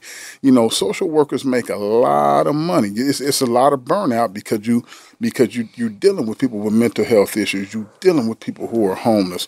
You're trying to help people get their SSI payments um, um, um, whatever it is that they need. You know what I'm saying? It's, it's just all social services, man. And me myself, I enjoy it. You know what I'm saying? I actually picked a career that I enjoy, and I and not only did I make money, you know what I'm saying? You know, I sit back now. You know what I mean? You know, just off my off my last year's salary alone, man. I shit, I spent sixty racks on a food trailer that I just bought because I don't need nothing. I don't buy nothing. You know what I'm saying? I own a couple of homes down there. Um, I you know I don't give a fuck about no cars. I am working on a ride. I got a six six rag coming out. Putting a little bit of money into my Yeah, yeah. Putting a little bit of money into in a couple of things, but I don't spend no money still, and I like helping people, my brother. So that was my motivation right there, man. You know, because one thing we did, man, at least I, I mean, you said you, you and Brian from the Midwest, but hey, one thing I think we did, but we wasted a lot of time game banging. Yeah. You know what I'm saying? You know, and and my brother and I wasted all of my mid teens and all of my twenties. We wasted a lot of time game banging. And I was fucking I was fucking selling records and still didn't give a fuck. Still didn't give a fuck. All, all I wanted to do was go to the hood and just chill. I didn't know nothing else. Even when I started making embedded in Yeah, even when I was making money and all on BET and magazines and all that shit, nigga, I was still going to the block. the, the, the thing it's it's it's embedded in you. Um, I'm a, I don't know if you guys know this, but uh, I'm a musician. I play keys and drums. And Lou Silas Jr., who was the director of A and R for um, MCA Records back in the days, had hired me to play drums for it when New Edition then first came out and all these those types of things. So I was running back and forth from San Diego up to L.A. You know what I'm saying? Not trying to be an artist. I was a musician. I just wanted to play. You know what I'm saying? So I would, you know, I would go back and forth um, up here to um, uh, come come to L.A. and um, do a couple of gigs here, go out to the parties, have a good time. Hey, you and I done met a couple of times before, um, homie. For sure. You know what I'm saying? Back in the back in back in the days, and um, you didn't know who I, I was. A little skinny kid, had a flat top, little shag, all that old top. You know what I'm saying? But I was, you know, I was on some different shit back then. Right. You dig what I'm saying? I was, I was a, you know, I was, I, I was into some shit. You know what I'm saying? And and um, and the point that I was trying to make is that I end up, I, I start when I got shot. Me and me and the brother had a we had a car to car shootout. He hit me, I hit him. You know what I mean? Ended up getting a zipper. I got stabbed a couple of times. I did my fair share of it. And um, you know, when me and my brother Melly got exonerated for a pop, and these motherfuckers came to the house, they knew where moms lived because we stayed right on the front street, 35th Street. Shot up the house one time. We was waiting in the garage for their ass to come back. Sure enough, the dumbasses came back. We got the pop and shootout. My, my older brother had to slam my mama to the ground because her dumb asses come running out the house like, "What are you doing? Get on the ground." You know what I'm saying? Blah blah blah. Make a long story short, it was after I got stabbed and um, after I beat my case. I beat my case, and that was one. That at that one particular time, they was trying to give me 22 years. I was scared as hell. You know what I'm saying? If anybody would sit here and tell you that they, they that they ain't never been scared of anything. I was scared at the time. I just told you I try to run. Right, right. But well, your fucking ass. Yeah. this nigga, right? This, this, 20, 30 years, man. I this ain't- motherfucker get a this motherfucker get a fucking traffic violation. Guy gonna gonna do 15 days. gonna run. Still like shit. I'm finna call my woman. couldn't run. I Tell her couldn't run. sell. But facing some time like that, 20 years, you got to remember, I'm 50 something, dog. Uh, That's the rest of your life problem. Well, well, no, but see, at the time I was only 22 years old. Mm-hmm. Yeah. You dig what I'm saying? So, you know, um, but me, me and my brother, me and my brother Melly, we ended up beating the case. And when I got around 26 years old, um, the red, the, the red light literally went on like stop. Mm. You know what I mean? Because the shit, the shit that I was into and the things that I was doing, man. You know, my homeboy Gangster Earn, rest in peace, man. Um, I know you guys heard of that name. Mm-hmm. Um, you know what I'm saying? The shit that we was doing back in the hoods, back in the days, man. You know what I'm saying? Some people lost their lives, and some of us got lucky. I got lucky, man. So I decided that I was gonna turn my shit around, and I yeah, did. we a lot of us got lucky, man. A lot of us got Yeah. lucky, boy. You know, because like I said, I'm part of the zipper. And then I'm saying like, um, that's got to be some form of of of mental stress or health when you look up. Like you said, some of us get to a point where we go, "Ah, I can't do this shit, do no, this shit more. no more. But then it's some of the homies who are still like, they still there and they still in it and that's all they know and you know you see a lot of dudes you know when you see niggas 40 and over uh representing the neighborhood to the fullest That's um, a problem. you see a lot of dudes question like why y'all doing that? Why y'all do come on you're 40 now you're 50 now. Um some of some some has the explanation of it's it's generational. It's like um it's a brotherhood you know? You don't leave this behind.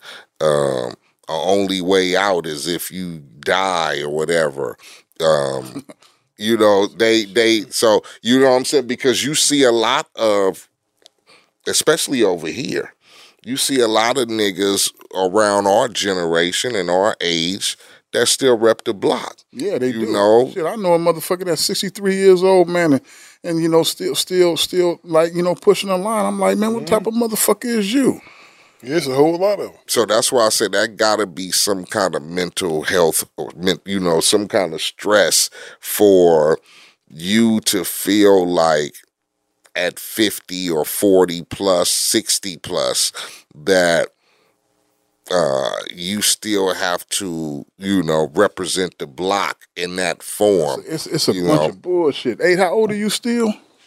Me, I'm 53. How old are you, Eiht? I'm 52. And I'm 56. So I'm the senior in the house. Mm-hmm. You dig what I'm saying? I would never tell. I, I, at this at this point, man. Well, it was it started when I was 30 years old. I never did try to groom some young brother into coming to this bullshit. You know what I'm saying? I always, man, man, man, go live your life and go go see some shit. Go do something. Go to school. Get educated. You understand what I'm saying? Live a productive life. This shit ain't productive. I used to have homeboys used to be man, man, Mike, man, what, man, homie, you don't even come kick it with us under the gazebo no more, nigga. Fuck. AT&T connects and ode to podcasts. Connect the alarm. Change the podcast you stream. Connect the snooze. 10 more minutes to dream. Connect the shower. Lather up with the news, sports talk, comedians, or movie reviews. Connect with that three hour philosophy show. Change the drive into work in traffic so slow. Connect the dishes to voices that glow. Thank you to the geniuses of spoken audio. Connect the stories, change your perspective. Connecting changes everything. AT&T. Hi, listener. I'm Carole Fisher, the host of The Girlfriends, Our Lost Sister. I'm so excited for you to hear the brand new season where we're uncovering a 35 year old mystery. But for those of you who didn't hear season one or just want to listen to it again, you can now get access to all episodes of that first season of The Girlfriends 100% ad free through the iHeart True Crime Plus subscription, which is available exclusively on Apple Podcasts. You'll also get access to every single episode of The Girlfriends, Our Lost Sister, ad free and one week early, only available to iHeart True Crime Plus subscribers. So, what are you waiting for? Head to Apple Podcasts, search for iHeart True Crime Plus, and subscribe today.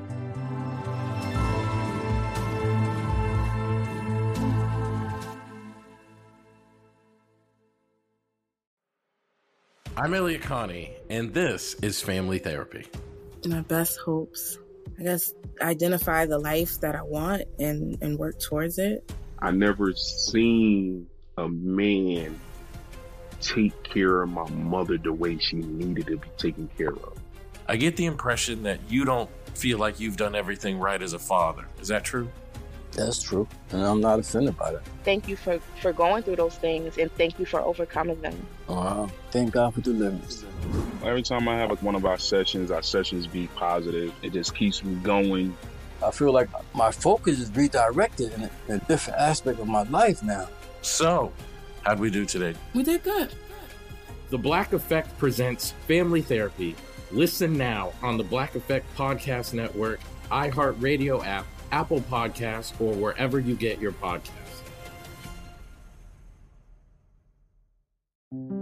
This is Neil Strauss, host of the Tenderfoot TV True Crime Podcast, To Live and Die in LA. I'm here to tell you about the new podcast I've been undercover investigating for the last year and a half. It's called To Die For. Here's a clip. All these girls were sent out into the world and they were told try to meet important men. Try to attach yourself to important men. The voice you're hearing is a Russian model agent telling me about spies sent out to seduce men with political power. the war in ukraine is also being fought by all these girls that are all over important cities. For the first time, a military trained seduction spy reveals how the Russian government turned sex and love into a deadly weapon. If you want to kill your target, it's easy. You just seduce him, take him somewhere, start having sex, and then he's very vulnerable, so you can kill him easily. To Die For is available now. Listen for free on the iHeartRadio app, Apple Podcasts, or wherever you get your podcasts. I'm preaching to somebody today who is waiting for God to give you your next step. And you don't know what it is yet. You need God to show you your next step. Because God, I can't stay where I am, like I am, where it is. This isn't going to work. I, I have to move on, but I don't know where. A lot of time you'll use it as an excuse. Well, I don't know how. I don't know where. I don't know what. God, if you show me. God, if you tell me. God, if no, no, no, no, no, no. You know enough right now. And if you needed to know more, He would show you. Hey, this is Stephen Furtick. I want to invite you to listen to my podcast, Elevation with Stephen Furtick. I am here to help you for the battles that you face in life, for the times when you feel discouraged, for the times that you need guidance from God. I want to give you the truth of what He says about you to help you rise to your full potential. Listen to Elevation with Stephen Furtick every Sunday and Friday on the iHeartRadio app, Apple Podcasts, or wherever you get your podcasts. Fuck you. Why is it that a nigga why is it that they feel because you get that. You'll get like you don't represent no more. You don't you know you don't do this no more. You ain't you know you ain't claiming the hood no more you know. Like why do you feel some dudes even address that Man, I you know I Eiht, I still can't get it to you know I I, I normally can ration rationale some things, but this one I just can't rationale it. One well one thing for some of the brothers, so some of the brothers they ain't never had shit. They ain't never went nowhere. You dig what I'm saying? The hood is the only thing that they've ever had. You understand what I'm saying? So they they have they have this sense that they have a sense of loyalty that is just. I always tell brothers if you if you if you can have this much loyalty towards your own personal endeavors the same loyalty that you have to this to this hood or to a block where you don't even own a house on the motherfucker, you dig what I'm saying? You would be successful, my brother. You understand what I'm saying? Your priorities is fucked up. But then again, I've also called motherfuckers out. Hey, if you got a problem with me, motherfucker, I'll meet you at Ocean View Park. I'll meet you at South Crest Park down in the basement, and then we can talk about it. Because I'm gonna tell you right now, and all and where the camera and all you motherfuckers out there in the six one nine and elsewhere know good goddamn well that I'll pull up. And if you want a chunk, I'm 56 years old and I'll still sling these motherfucking things. Now, do I choose to do that? Fuck no. You know why? Because half of you motherfuckers ain't even worth, or they ain't even worth the waste of my motherfucking time. And some of you clowns in the 619 know exactly who in the fuck I'm talking about. So I'm not gonna even give these motherfuckers the. I'm not. I don't. I nowadays I I used to dignify that shit with responses. Motherfucking me, I'm, I'll pull up at the park. What's now? I don't even have to do that no more.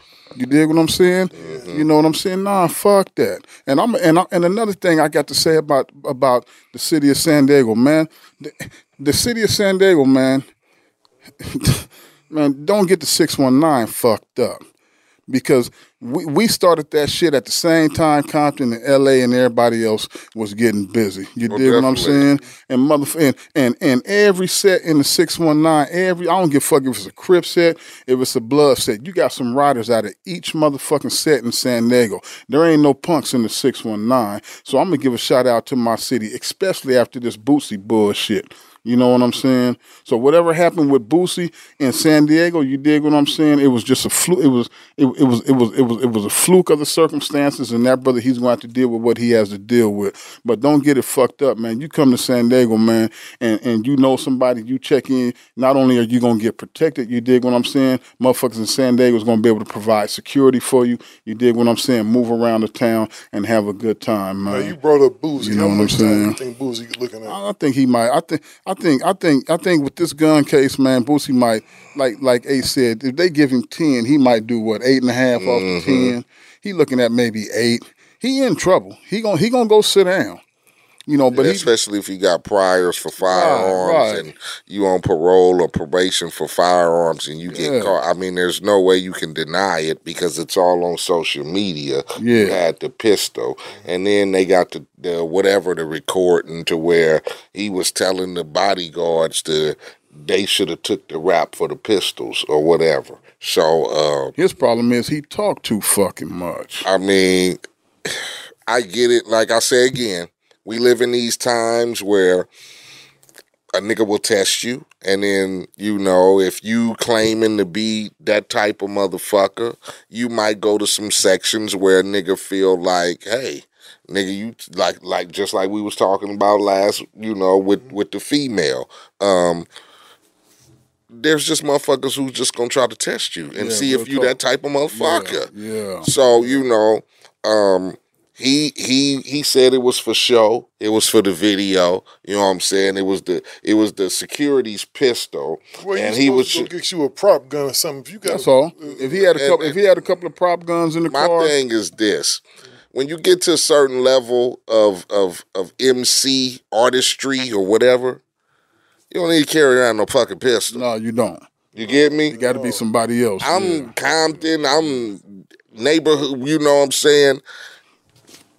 If I'm in a situation like that, security gonna have a pistol because I ain't finna try to go to jail for shooting. Now, I'm not saying that a nigga ain't been in situations, but nigga, I'm not too trying. old for that shit. I'm not trying to, Yeah, you know, I don't like. I've I've been there, done that. You get me? I don't feel like I gotta. I'm not even finna be grabbing a pistol for a video. This is this is the thing, man. That's some shit I did when I was fucking kids, 20. 2021. I'm not getting on no fucking video at fucking 50 years old. You get me? Yeah, he about 42, 43 years old. But this is the thing. Um, another thing, man. If if if if you got to pull up to a video shoot and have a pistol, you might recon you you might want to You might reconsider. not want to be at the video Nah, shoot. you might you might want to reconsider where you doing the video shit. If you, yeah, you that's that's how I say. You know at, what I cer- mean? at a certain age, not that you a punk, but you gotta avoid bullshit. avoid that shit, If I know I'm going to a section where we might have to have the pistols over here, Mm-hmm. okay, we might want to move the location then. You get me? Yeah. I don't need to go proving to a nigga that Come on, I'm a hard nigga from Louisiana or Compton by jumping out and all the fans and the niggas on the block see me with the pistol. Like, yeah, nigga. You like, what the fuck? Why? if that's the case, nigga, we need to move our location. and if I'm in a spot where I'm accepted, I damn sure ain't finna have no fucking pistol. Come on, I don't need you one. don't need one. You understand? But at the same time, but but you but a motherfucker has to be privy enough. You understand what I'm saying to put secu- put security on him or herself. You understand what I'm saying? You have to make decisions to where you don't have to have the pistol, as Eiht was just saying. You know what I'm saying? If I if if I'm coming up here to do the Gangster Chronicles, was invited. Thank you, my brothers again. If I felt that I needed a pistol to come here, I'm not coming. Exactly. That's real talk. Exactly. Like, hmm, who, where y'all at? And who y'all fuck with? and then I feel like, hmm, I might need to take me a heater up there when I. That already is letting me know maybe I shouldn't be going to do and, this and, motherfucker. and, and, and and not to cut you off, Eiht, because I, I don't like to do that. I apologize. Oh, no, you good. brother. So, um, but before I came up here, I called my homeboy Mitchy Slick. I said, Slick, what's happening with this Gangster Chronicle? They asking me to come up. Slick said, Oh, that's MC Eiht. He said, You cool, homie. That's my people's. Yeah. Just like that. You dig what I'm saying? I asked questions. You understand? And then you called Melly when I was up in Lancaster to go see him for an interview before I went. I mean, before I checked back down in L.A. to go to um, see Dre get his award. Mm-hmm. And you know, I, I always ask questions. You know what I'm saying? Yeah, that's being wise. Right, and Melly and Melly said the same. and Melly, Melly, Me- um, um, Melly, the hood postman, said the same thing. He said, "Man, Steele and Eiht. He said, "Mike, you good." As a matter of fact, you want me to pull up with you? Oh yeah, people, you know, You know what I'm saying? you got to check your surroundings. You got to check your surroundings. You know what I mean? And and um and uh you know so you know just just getting. I checked three references, and all three of the and all three of the references had nothing but good things to say about y'all. So I'm so I'm here. You know, and I done been invited to do a couple of other ones. And the first, hey man, what's going on with these over there? And I've had some people say, well, kind of be careful. This motherfucker got one foot in, one foot out. You don't know who gonna pull up. Exactly. You know what I'm saying? All those types of things. You know what I mean? So, you know, I ask questions, man. You know what I'm saying? I'm gonna put security on myself. You did what I'm saying first and foremost. And then when I come, I come in peace. Because, you know, we all brothers, man. And me myself, you know, and I'm extremely sincere when I say this, man. You know, somewhere down the line, we we got to figure out how we gonna stop hurt, hurting and harming one another, man, in our communities, man. God dang, I think it's possible to ever get to that point, though. Well, you know, I'll, I'll probably be dead and gone. I was about to say, you know, I was just about to say before you asked me that question that I just hope that I can see that in my lifetime, man. You dig what I'm saying? You know, because when I come, I come with the utmost respect, man. You know what I'm saying? I don't care who you is. I don't give a damn what set you from. I don't. I don't. I don't. You know. I don't care how big, how small, man. One thing I do, I have a genuine concern for my people, man. Mm-hmm. You dig what I'm saying? And I, and and and when I pull up, I, I normally pull up solo bolo. Yeah, that's me. I come by myself.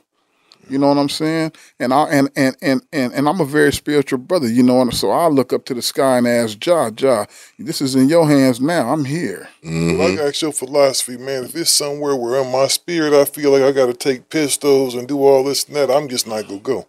Yeah, Uh, yeah. yeah. That's that's that's the point. Like I said, you ain't you ain't niggas ain't no punks or cowards or nothing like that. But being a grown man, um, you have to learn how to choose your options better to avoid drama. That part. And that's your choice. You get me? Regardless of what a motherfucker might say or what they their opinion, um, I'd rather be here Right. than be locked up or laid up. Right, You feel me? yeah. Uh, and that's it. That's just the that that's just the end motherfucking theory. You're gonna be locked up or laid up, right. straight up. you know what I'm saying? So if I can avoid that, yeah, I damn sure want to avoid getting locked up.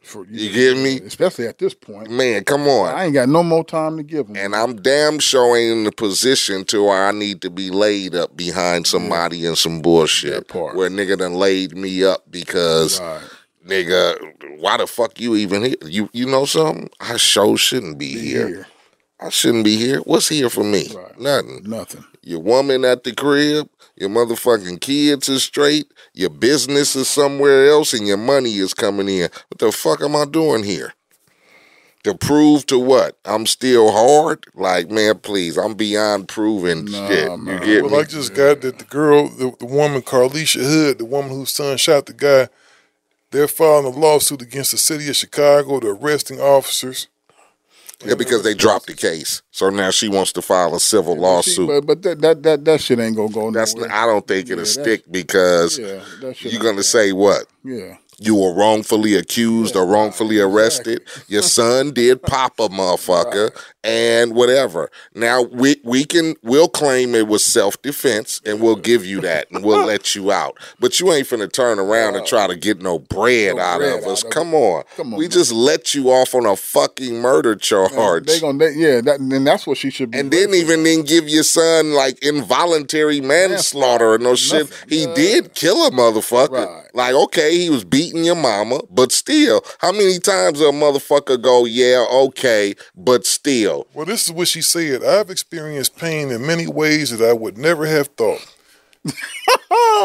she said this Hey, her release hey, of news conference hey, that's the mental health. She's claims that's my my mental health is fucked with right now. Hold on. She said, What happened to me was totally unnecessary. Mm-hmm. Never in a million years would I have imagined being brutally attacked, beaten, and arrested. Well, well, well, this, but this is what I'll say to, to Mrs. Hood. Keep going. Let me hear Oh, the yeah, rest go, yeah, of it. Yeah, yeah, go ahead, man. Is that it? Meanwhile, Hood's attorney Ari Williams told the Chicago Sun Times on Monday, Ms. Hood is, a, is and has always been a victim. Brandon Brown, another lawyer for Hood, has also hinted that additional lawsuits will be forthcoming. She's always Do not been a take victim. what happened to Ms. Hood lightly. There will be additional lawsuits forthcoming. Yeah, but but the thing is, I wonder what the lawyer. I wonder what lawyer. I wonder what lawyer is going to take that case pro. And then what do you mean by that? She's always been a victim. So she done got her ass whooped before. Because if that's the case, shit, I've always been a victim Me too. too. Shit, Yeah. I done been pulled over and fucked with by the police and fucking thrown and holding tanks and all Nicki kinds of Minaj is paying for the for the son's college. She said that that 14 year old boy that backed that hammer out on that grown ass man punching his mother in the face as if she were a man is a true hero. If he wants to go to college, I'd love to help. It's what any son should have done for their mother. I, I believe I any agree. son would I, have done I that. agree. I I agree with that. I already you know I'm did. saying? I, I said Yeah, that. yeah, like did, if if did, I, if yeah. if I'm watching somebody socking on my mama oh, and there's a burner oh, handy, Oh, he's in nigga, trouble. he's he's in trouble. Yeah, he's in trouble. He might he might not make it, and like he said, I'm gonna chase him from here to the next block over. Fuck it, and I'm gonna empty the whole motherfucker. I mean, that's why I said that's the love for moms. I'm like, so that's what I said. They let you out. They're not gonna charge you with murder. They're gonna say it was self defense. Okay, but now you want to see how? Okay, man, tell how's me the this. city responsible? This is another one I my can find my, right my my my saying exactly. How is the city responsible for some random dude just socking you? You know, What was you saying, Steele? Okay, now tell me, is this mental health or she just stupid? Ohio mom charged with murder after infant dies while she left on eighth oh, day Oh, come on, vacation man. without her. Yeah, she crazy as hell. Left She that with ba- what? Left that She baby in wanted the the garage, cops say man. Kristel Yeah. Left her in the- Candelario, 31, admitted to leaving the little girl Jailyn at their Cleveland home alone for eight days, all alone and un- unattended. An affidavit obtained by WKYC shows she had traveled without the child to vacation in Puerto Rico and Detroit. The child was not left without any food or water. The child, they found the child in the garage. The child and went out to the to the to the garage. I'm assuming getting getting in the car, thinking his mama, her mama was gonna come home and take her somewhere. She they found the poor child dead in the front seat of the truck in the garage. Yeah, well, this is what they said. Reportedly found Jailyn unconscious and extremely dehydrated. The infant's body was allegedly located in a state of disarray. The girl's playpen had soiled blankets and the bottom liner saturated with urine and feces. She was pronounced dead at the scene. Now, you know what, bro? so they saying the mama went to Puerto Rico and just left her there. Just left her there. That's that's mental. So yeah, that's 16 month old baby, dog. That's, No, that's that's mental. That's, mental. because Yeah, that- you like it is some true. Like I say, uh, unfortunately, it's it's a serious problem, and mental health is real. And I know a lot of regular average motherfuckers, you know, the way we look at cra- you know people with problems, we'll call them crazy and and and hey, nigga, go go, you know what I'm saying? You we don't really look at to that uh, too often about mental health and what real problems they are, but there should have been no way she should have been having a baby. Baby. You get me? talk, yeah. If her if if her motherfucking if her mentality is I could go to Puerto Rico and leave a 16 month old in the playpen, you shouldn't have been having no kids. You get me? And the so family sh- and the family should have made that assessment as well if she had family around. Well, the thing That is, make though, you question- Nobody know. Like the neighbors respond to tragic news. I hope she pays for what she did. yeah, but that make you question what kind of what kind of father who laid up and at? had sex with her to have a kid because you got to know there's some issues there. You Yeah, get me? yeah, you you're not a normal motherfucker and you just wake up and decide, "Oh, I'm going to leave my baby in the mm, playpen mm, and mm, I'm finna go to Puerto Rico." Well, the first the first news, not not to the grocery to the grocery stores, store, no Puerto shit like that. But she got on the plane. Check this out. This is what the neighbors are saying. They don't know why she didn't ask them for help before because she said this one neighbor said that the young mother would sometimes would go days and weeks without contacting them while Sue Lynn watched the infant. So the neighbor said So she they used to watch already the knew. baby all the time and the mom would be gone weeks and days at a time without saying nothing. drugs, drugs, and and, and mental mental, health, and mental, health, man. Yeah, Real talk. Yeah, yeah. So they so she had a pattern. Hmm? So she had a pattern. I wonder how come the neighbors didn't go over there and try to do a welfare check. And then and they then knew- but they probably didn't know the baby was there. That's why I say shit is left behind and shit is is is put on desk and and you don't get because they already knew she was fucked up because like she said she be leaving for days at a time so right then and there somebody should have been contacted This woman was a teacher too, dog. A, substitute um, elementary teacher. she's mental yeah something i don't give a fuck what you say ain't no normal motherfucker leaving a kid for now eight days. Yeah. Now I know a motherfucker go kick it and shit, but at least a motherfucker be back after at least a day. you get me? A motherfucker leaving a and and done it several times. That should have been like I said. Why haven't the um? Why wasn't the neighbors like, hey? this lady done left her baby here and she been gone for three days.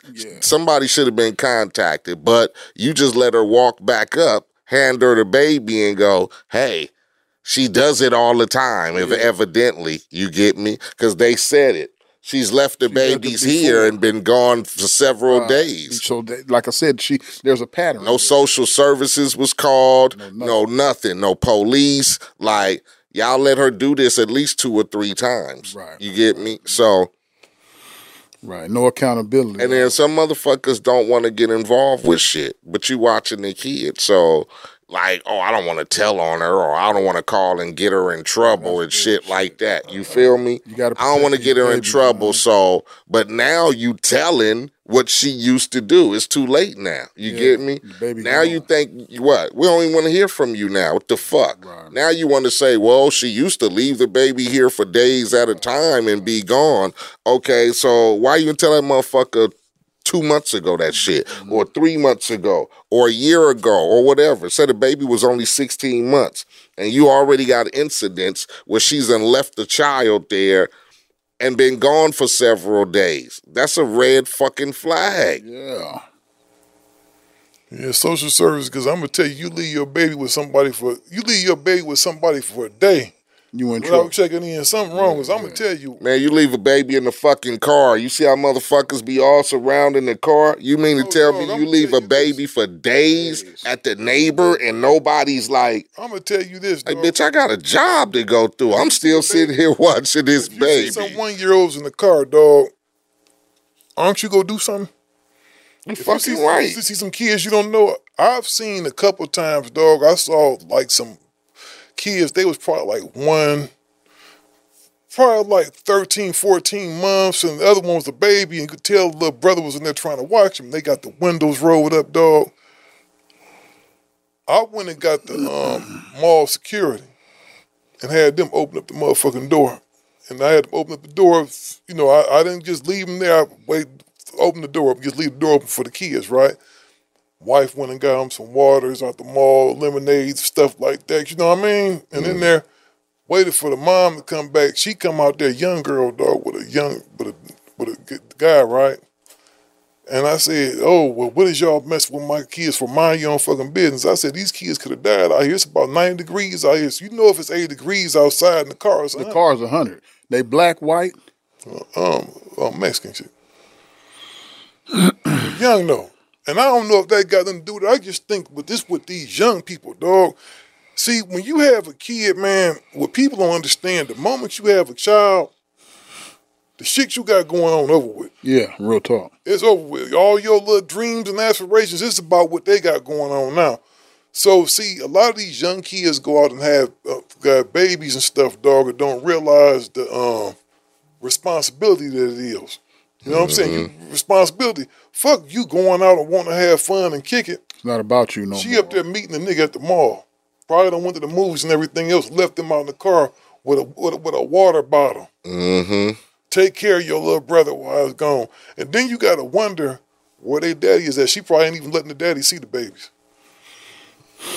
Mm. It's a lot of fucked up shit. But man, I appreciate you coming up here to sit down with us, man. We Yay, yay. here again, man.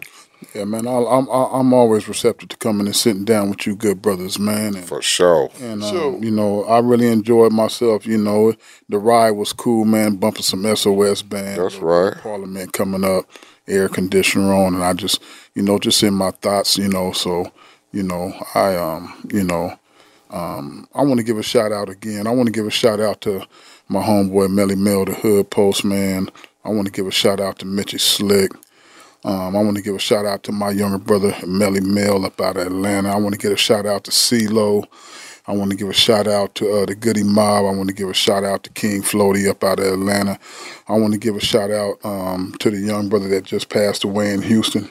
Uh, what's his name? Um, Oh yo, Big Pokey. Big That's right. And I, I want to give a shout out to, you know, um, blessings and peace to that brother and his family, man. And I want to give a shout out to all the black communities across this great United States, man. I love you, brothers and sisters, man. And uh, I just hope that one of these days we as a community can get it together, man, and come together, man, and and and and literally, you know, I'm gonna say this, man. Practice what these white folks practice, man. Mm-hmm. You dig what I'm saying? So, um, you know, again, Steele Eiht, Brian. You know, thank you for having me, man. And um, you know, I'm willing to come on anytime, man. You brothers ask me. For sure. Good where, where looking, can the people, man, where can the people get at you at on Instagram? Because I know you gonna have some cats DM you. If y'all going through something, man, hit the brother up, man. What's your Instagram? My Instagram is Michael with a Y, M Y C H A E L, the with a A, the T H A ball game. Yeah, man, and hit me up, man. If you brothers and sisters need um, need to talk, man, um, just give me a holler, man. I am going to start. Everybody, Melly been on my helmet about starting my podcast. I'm calling it the Platinum Carpet. You dig what I'm saying? So I'm a I'm gonna end up starting that, and I'm gonna start going live a little bit more on Instagram. I'm really not into social media all like that, but a lot of people was, has been talking to me saying, Mike, you know, you can benefit a lot of people if you, you know, kind of um, make yourself a little bit more available. So, you know, uh, I am going to start doing that, you know, and you know, um, and and I, and all you brothers and sisters out there, or what? Just when I say brothers and sisters, I mean whites. saying had a girl take off in a- everybody. Um, you know, you guys take care of yourselves, take care of your families, man, and be well. You know what I mean? And and uh, and, and I wish you all well, man. And I really appreciate this platform. For sure. Good looking, family. We appreciate it. You know what I mean? So You guys make sure also to follow our Instagram page, the Gangster Chronicles Podcast, the Homeboy MC Eiht page at 808. Yeah, that's what we do. We out of here. Yeah. Gangsta Chronicles, we gon' tell you how it goes. Uh, if I lie, my nose will grow like Pinocchio. We gon' tell you the truth and nothing but the truth. Gangsta Chronicles, this is not your average show. Well, that concludes another episode of the Gangster Chronicles podcast. Be sure to download the iHeart app and subscribe to the Gangster Chronicles podcast. For Apple users, find a purple mic on the front of your screen, subscribe to the show, leave a comment and rating. Executive producers for the Gangster Chronicles podcast are Norman Steele, Aaron MC Eiht Tyler. Our visual media director is Brian Wyatt, and our audio editor is Taylor Hayes. The Gangster Chronicles is a production of iHeartMedia Network and the Black Effect Podcast Network. For more podcasts from iHeartRadio, visit the iHeartRadio app, Apple Podcasts, wherever you listen to your podcasts. AT&T connects an ode to podcasts. Connect the alarm. Change the podcast you stream.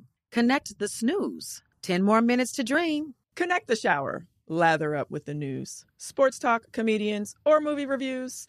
Connect with that three hour philosophy show. Change the drive into work in traffic so slow. Connect the dishes to voices that glow. Thank you to the geniuses of spoken audio. Connect the stories, change your perspective. Connecting changes everything. AT&T. Hi, listener. I'm Carole Fisher, the host of The Girlfriends, Our Lost Sister. I'm so excited for you to hear the brand new season where we're uncovering a 35 year old mystery. But for those of you who didn't hear season one or just want to listen to it again, you can now get access to all episodes of that first season of The Girlfriends 100% ad free through the iHeart True Crime Plus subscription, which is available exclusively on Apple Podcasts.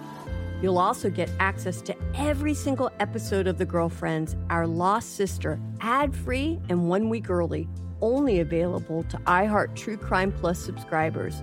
So what are you waiting for? Head to Apple Podcasts, search for iHeart True Crime Plus, and subscribe today.